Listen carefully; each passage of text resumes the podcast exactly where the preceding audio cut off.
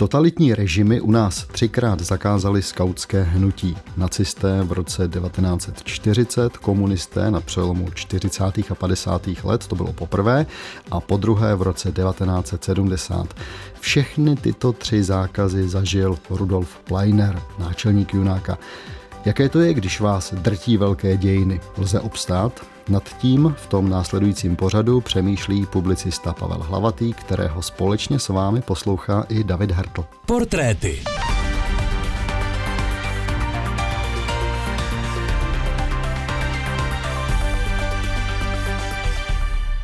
Když jsme u těch skautů, možná někteří z vás skauty byli nebo pořád ještě jsou a možná si vzpomenete, jaké to bylo, když jste do skauta vstupovali. Jaké to měl Rudolf Pleiner, to si můžeme hned na začátku našeho pořadu připomenout z knížky, která se jmenuje Člověk na Moravě ve druhé polovině 20. století. Kolektiv autorů Lukáš Fasora, Jiří Hanuš, Jiří Malíř a Denisa Nečasová ji vydali v roce 2011 v Brně. A tam se o Rudolfu Pleinerovi a jeho skautských začátcích píše následující. Pleinerův skautský život začal na podzim 1916, kdy se prostějovský Jiří Volker, pozdější významný básník, vrátil z tábora vedeného Antonínem Benjaminem Svojsíkem. Volker založil skautskou družinu, do níž Rudolf Pleiner vstoupil. Do konce roku 1916 stihl složit nováčkovskou zkoušku a skautský slib. Na konci roku 1918 se Pleiner vydal se svou družinou pěšky do Prahy, kde skauti sloužili jako pořadatelská služba při návratu nového prezidenta Tomáše Garika Masaryka. V roce 1919 složil vůdcovskou zkoušku a stal se zborovým, dnešní terminologií, střediskovým vůdcem v Prostějově. Teď je ta správná chvíle, abych ve studiu přivítal Pavla Hlavatého. Pavle, hezký den. Dobrý den. Když jsme se posunuli do roku 1916, už máme z Rodolfa Pleinera skauta. Ty bys ale měl asi dopovídat, že v tom roce 1916 mu bylo 15 let, čili kdy se narodil, kde se narodil, jaká byla jeho studia. On se narodil v roce 1901 v Prostějově, měl šest sourozenců s chodou okolností samé sestry. Maminka mu umřela, když mu byly čtyři roky a pak asi by bylo důležité už zmínit, že studoval vyšší zemskou reálku právě ještě v Prostějově a v roce 19 odchází studovat na Vysoké učení technické do Brna. Tam potom přešel na nově zřízenou přírodovědeckou fakultu a tu ukončil v roce 1924, doktorem přírodních věd se stal v roce 1926. My dneska budeme mít možnost uslyšet, že Rudolf Pleiner to měl v posledních letech svého života docela složité a že je mu vytýkána, řekněme, jakási názorová kolísavost ale můžeme hned říci, že to byl člověk osobně velmi statečný. Teď bych rád, kdybys připomněl ten případ z ledna roku 1920. Co se tehdy stalo? Tomu bylo necelých 19 let. On zachránil s nasazením života tři děti, které se topily ve svratce, což byl čin naprosto spontánní a velmi výrazně to vypovídá o jeho charakteru. On odmítal jakékoliv pocty za to, přesto byl nějakým způsobem odměněn. První republika ta skautům přála. Ty si říkal, že se v roce 1926 stal doktorem přírodních věd. Čím se ale živil? Co on dělal, kromě toho, že postupně si vybudoval zajímavou a řekněme důležitou pozici ve skautském hnutí? Působil jako středoškolský učitel až hluboko do 30. let. Nejprve učil tedy na reálce v Prostějově. V roce 1926 se oženil, měl poté dva syny a postupoval v té hierarchii skautské organizace, dalo by se říci od spoda až do stále vyšších a vyšších míst. V roce 1929 se přestěhoval z Prostějova do Holešova. V roce 1932 už působil v ústředních orgánech dominantní skautské organizace. Pavle, ty jsi mě před natáčením upozorňoval na takovou poměrně zajímavou věc a to je nasazení Rudolfa Pleinera, já bych řekl skoro do myšlenky obrany státu. On v roce 1937 absolvoval kurz pro instruktory brané výchovy a poté se stal organizátorem této výchovy na školách pod řízením ministerstva obrany. A dá se říct, že když víme, jak v republice bylo vnímáno ohrožení státu, které na tom konci 30. let jednoznačně sílilo a on se tedy přestěhoval dokonce do Prahy a od 1. září 38, což nám může připadat trochu nesmyslné, nicméně je v toho cítit víra, že ubráníme a že to dobře dopadne, začal vyučovat na reálném gymnáziu v Praze Dejvicích. Ovšem situace se vyvinula jinak. Na tomto gymnázium vyučoval pouze jeden školní rok a pak se již za protektorátu v roce 39 do toho Holešova vrátil. Tady je asi důležité říci, že Pleiner, co by zástupce Junáka, tajně působil v různých odbojových organizacích, obrana národa, petiční výbor Věrní zůstaneme, politické ústředí. Já to tady zdůraznuju, protože se dostáváme k takovému druhému okamžiku, kdy Rudolf Pleiner projevil neskutečnou odvahu, kdy tedy musím říci, že šlo opravdu o život. To je rok 1940. Popiš prosím přesně, co se tam stalo. Já bych se ještě vrátil do roku 39, kdy byl na takovém slučovacím sněmu, který proběhl na začátku roku 39. Byla to součást vlastně takového toho širšího proudu sjednocování Tehdy se u nás jednocovaly politické strany, různé profesní organizace, tedy i organizace pro děti a za první republiky u nás existovala celá řada skautských organizací.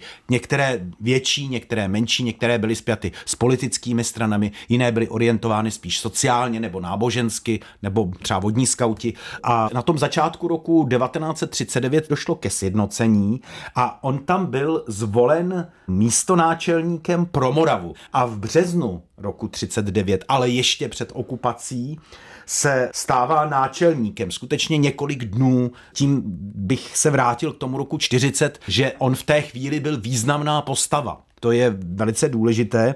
A on se za skautského vůdce Bohuslava Řeháka nabídl spolu s náčelnicí Vlastou Koseovou, to je jméno, které dnes rovněž ještě uslyšíme v jednom velmi klíčovém okamžiku. Oni se nabídli gestapu jako výměna za toho skautského vůdce Bohuslava Řeháka, ale gestapo to odmítlo a Bohuslav Řehák věznění v koncentračním táboře přežil. Zbývá dodat, že nakonec si gestapo pro Rudolfa Pleinera stejně ale došlo. On byl uvězněn několik měsíců, ale nakonec byl propuštěn a stále i po tom propuštění spolupracoval s odbojem, podílel se na pašování lidí do zahraničí kolem distribuce informací a snažil se nějakým způsobem propojovat různé formy odboje a různé odbojové skupiny.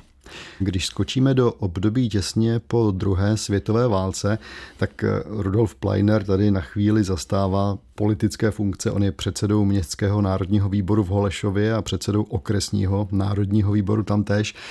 Musíme to zdůraznit z jednoho prostého důvodu. On se tady potkává určitě s člověkem, který má podobné funkce, abych tak řekl, za rohem v sousedním okresu. Prosím, řekni to jméno. Je to Alexej Čepička, pozdější ministr.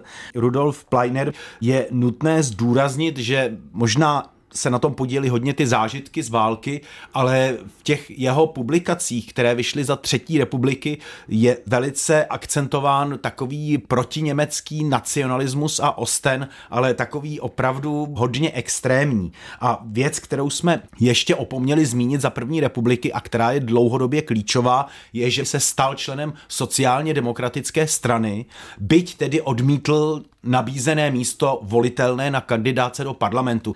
V únoru 1946 byl zvolen náčelníkem Českého junáka, byl zároveň uvolněn ministerstvem školství pro práci v junáku a my se dostáváme do toho neblahého období února roku 1948.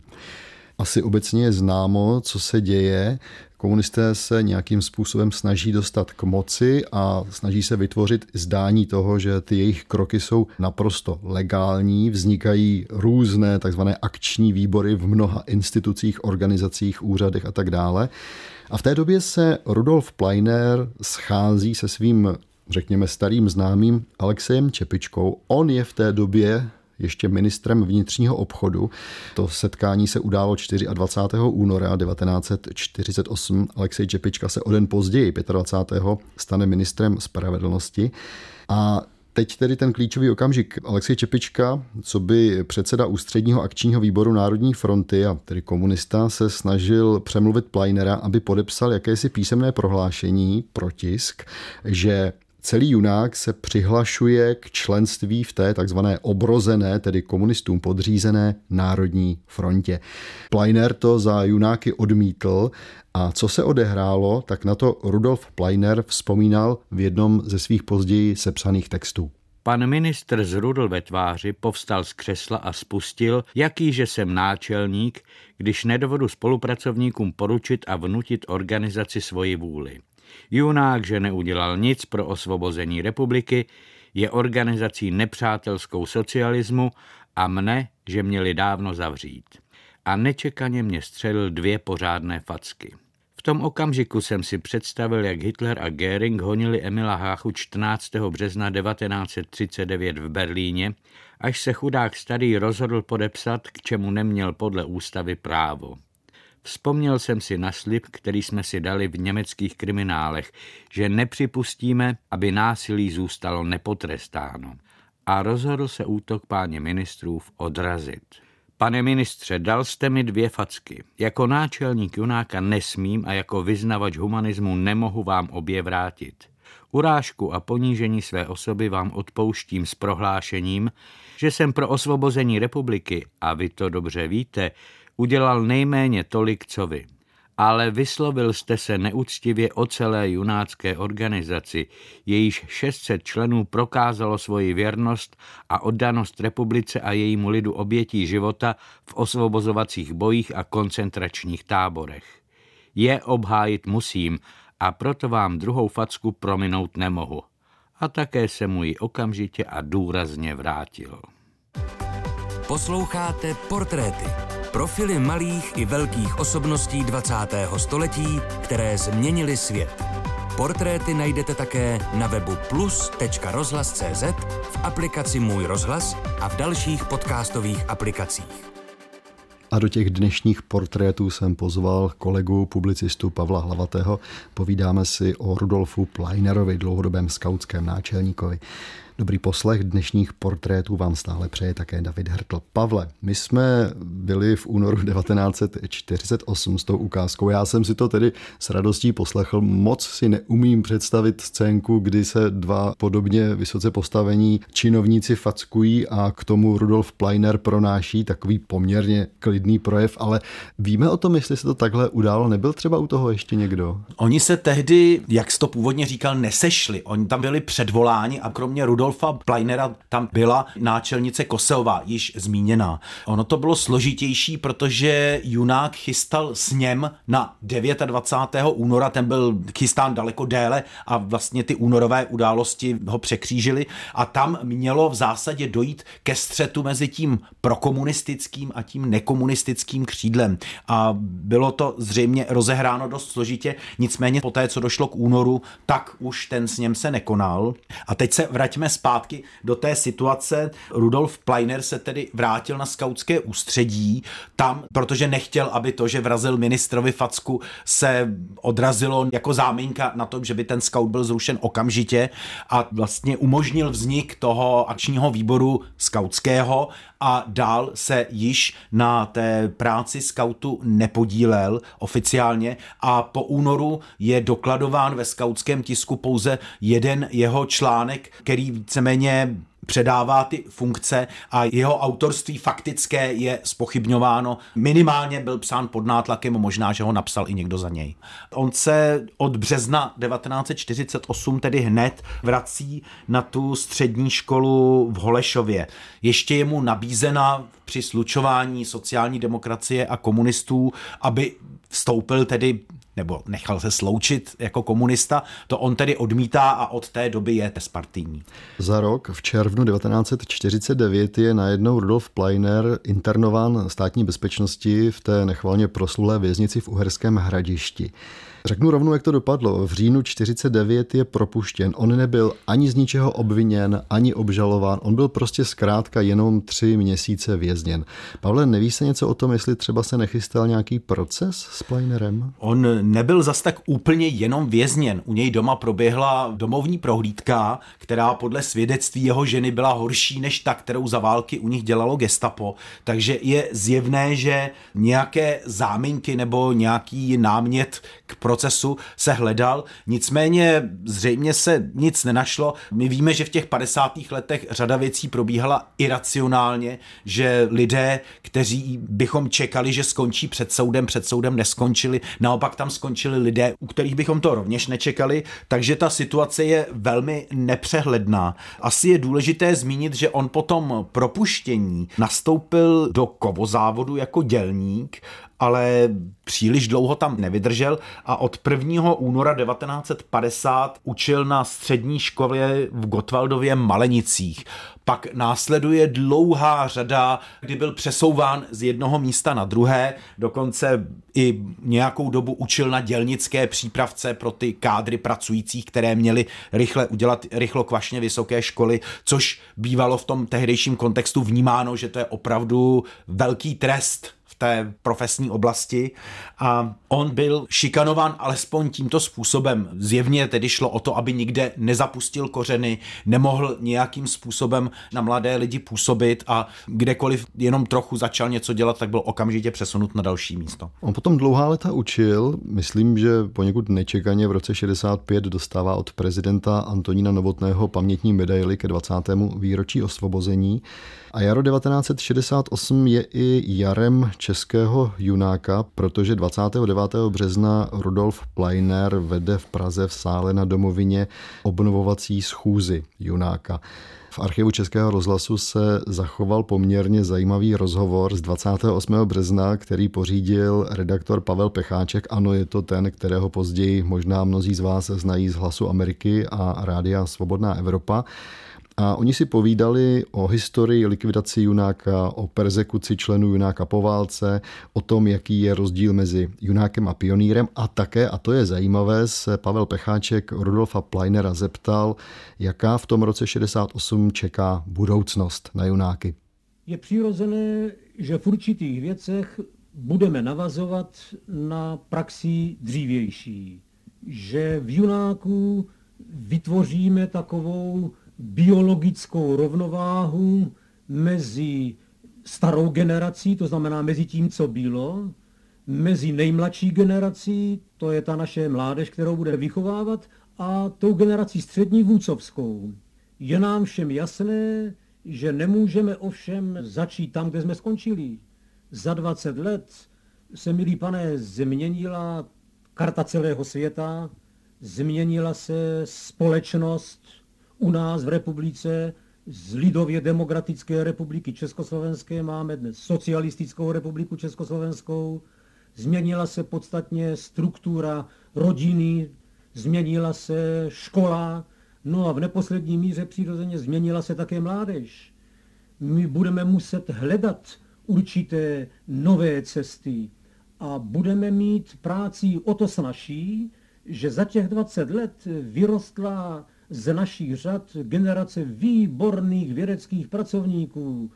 Jsou to dnes profesoři a docenti sociologie, psychologie, právníci, politici a ti všichni nám pomohou najít cestu, která bude v přítomné době progresivní říkal Rudolf Pleiner v březnu 1968. Potom přišel srpen a Pavle, teď bych jenom řekl dvě věci. Ta první, že Rudolfu Pleinerovi bylo vlastně už 67 let a ta druhá, že on už na podzim 68 uvažoval o rezignaci na ten post náčelníka Junáka.